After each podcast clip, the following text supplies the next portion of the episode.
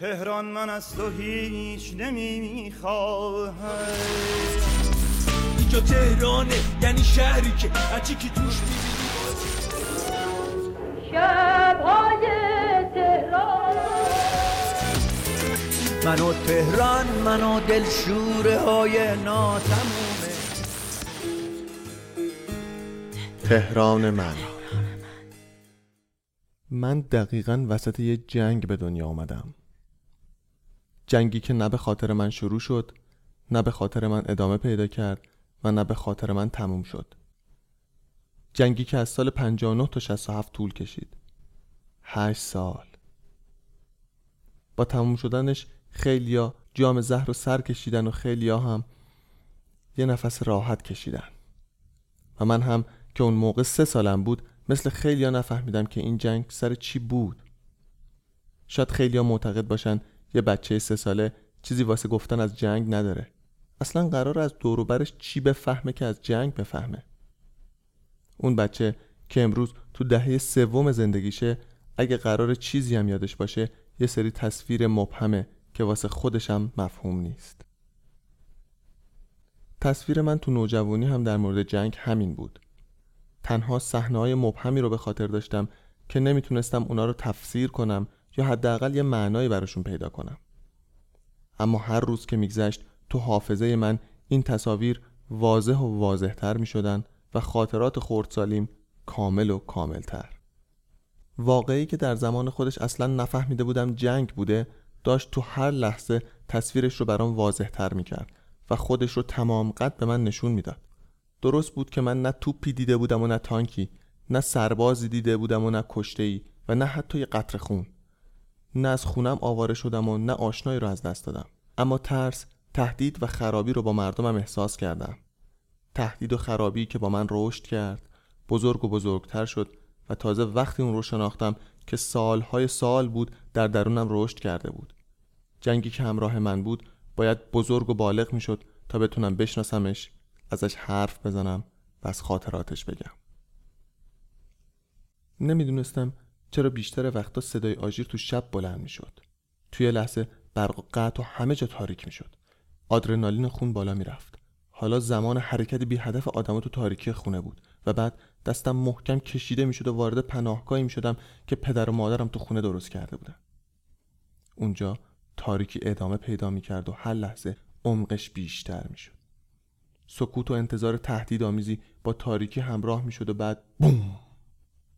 انفجار در نقطه دوردست و انفجارهای بعدی. نقاط خیلی دوری که به پناهگاهمون هیچ وقت نزدیک نمی شدن نمیفهمیدم وقتی قرار این انفجارها انقدر دور باشن پس این همه تاریکی و پنهان شدن برای چیه؟ فردا وقتی هوا روشن می شد تازه اتفاقایی که تو شب افتاده بودن دیده می شدن انفجارهایی که تو شب انقدر دور بودن تو روز خیلی نزدیک می شدن و حتی تا چند تا کوچه اونورترم می رسیدن شایعه بود که با بیشترین سرعت دهن به دهن بین مردم میچرخید و وارد خونه ها می‌شد. جنگ داشت آروم آروم صداش رو تو گوشمون زمزمه می‌کرد. خونه آشنای فلان همسایه با خاک یکی شده بود. یه پسر بچه با موج انفجار به یه طرف پرت شده و ضرب مغزی شده بود. یا یه زن حامله از ترس بچهش افتاده بود. اینا همه شایعهایی بودن که نمی‌تونستی باور کنی و نمی‌تونستی باور نکنی.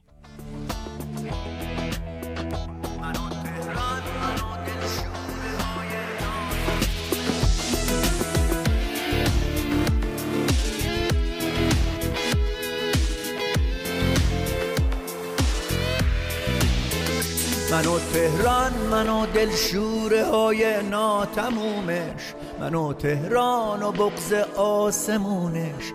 منو تهران منو افسردگی های همیشه منو دردی که رو لب میشه. منو تهران منو نمی‌دونم بزرگترا با این روایت ها و داستانا چطور برخورد می‌کردن. اما این داستانا تو ذهن بچه‌ای با سن و سال من خوابید و بعد از بیست و چند سال اونقدر زنده و سر حال از بین تمام خاطراتم سرش رو بیرون آورد که انگار در تمام دنیا جنگ تنها به همین شکل و شمایل حضور داره و هیچ شکل دیگه ای نداره. اما مهمتر اینه که این خاطرات برای من به عنوان خاطراتی که ترسش تمام زندگیم رو تحت تاثیر قرار داده نیست بلکه بخش ساده ای از دوران کودکیه. مثل فوتبال، خیابون، مدرسه، بچه های همسایه و چیزهای دیگه. یادم میاد توی یکی از گزارش هایی که از جنگای داخلی یکی از کشورهای امریکای لاتین خوندم گزارشگر با تعجب از پیرمردی نوشته بود که بی توجه به جنگ دوروبرش با گاری دستیش گوجه فرنگی میفروخته. انگار گوجه فرنگیش خیلی هم تر و تازه بوده. اما من اگه وسط اون میدون جنگ بودم از دیدن پیرمرد و گوجه هاش تعجب نمی کردم بلکه از دیدن اون خبرنگار تعجب می کردم که با چشمای از حدقه در اومده باور نمی‌کنه که آدما می‌تونن به جنگ هم عادت کنن.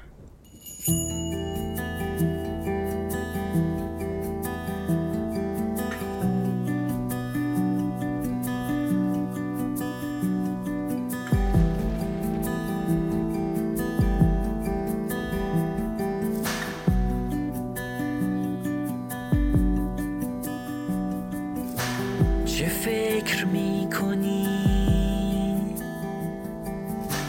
که بادبان شکسته. زورقه به گل نشسته است زندگی. برای من اون خبرنگار و آدمایی که تا حالا زندگیشون درگیر جنگ نشده یه طرف سکهی هستن که طرف دیگش مردم شهرمن.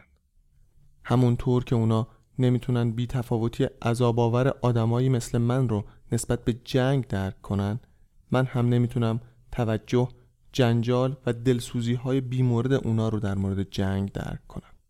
وقتی یه سیاستمدار حرف از جنگی می‌زنه که قرار آوارش رو سر شهر من خراب بشه شاید بتونم اون رو درک کنم چون اون یه سیاست مداره اما نمی‌تونم آدمای معمولی رو درک کنم که برای جلوگیری از جنگ بیشتر از خود جنگ سر و صدا و جنجال می‌کنن و با پیشبینی بدبختی های آینده من و مردم شهرم احساسای بیدریقشون رو نثارمون می‌کنن. شاید چیزی که آدمای اون ور سکه نمی‌بینن اینه که چند ده هست که سایه تهدید جنگ رو سر این مردمه و تو این مدت هیچ چیز برای اونا تغییری نکرده. و چیزی که من و آدمای این طرف سکه نمی‌بینیم آدماییه که بدون جنگ زندگی کردن و به چیزی غیر از جنگ عادت کردن. شاید این وسط نشه فهمید دید کدوم طرف ناقص تره اما چیزی که میشه فهمید اینه که اون طرف سکه همیشه حرفاش رو با صدای بلند گفته اما این طرف بیشتر سکوت کرده. سکوتی که فقط میشه با زندگی کردن تو این شهر و بین مردمش اون رو لمس کرد و فهمید. زمانی که تو کوچه پس کوچه های این شهر راه میرم و به این مردم نگاه می‌کنم تو چشما، لباسا و حرکاتشون هر چیزی می‌بینم جز نگرانی و ترس از جنگ. وقتی تو بازار تهران پارک ملت یا کافه نادری به صداهای دوروبرم گوش میدم می‌فهمم آدمای اینجا نه تنها از جنگ نمیترسن بلکه دیگه به اون فکر هم نمی‌کنن. اون موقع است که حرف راننده تاکسی یادم میاد که در مورد جنگ می‌گفت داداش اینا سی ساله میگن حمله می‌کنن. اینا همش جنگ زرگریه. این جنگ زرگری باشه یا نباشه برای من و شهرم خیلی وقته که عادی شده. و وقتی به سکوت این شهر فکر می‌کنم و یاد آدمای دو طرف سکه میفتم می‌فهمم که خیلی وقت این شهر دوست داره از توهمی به اسم جنگ خلاص بشه. تهران تهران تهران تهران شهر رویایی زیبا رویا در چشم من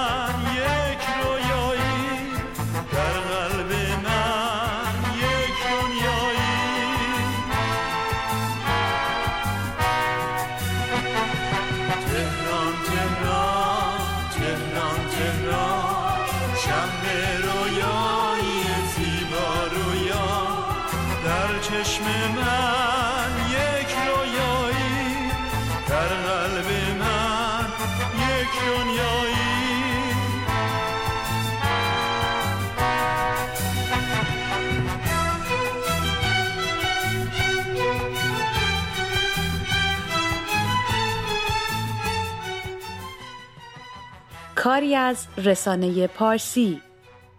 این برنامه را همکنون می توانید از کانال تلگرام، صفحه فیسبوک، اینستاگرام و توییتر ما Persian Media Production دنبال کنید.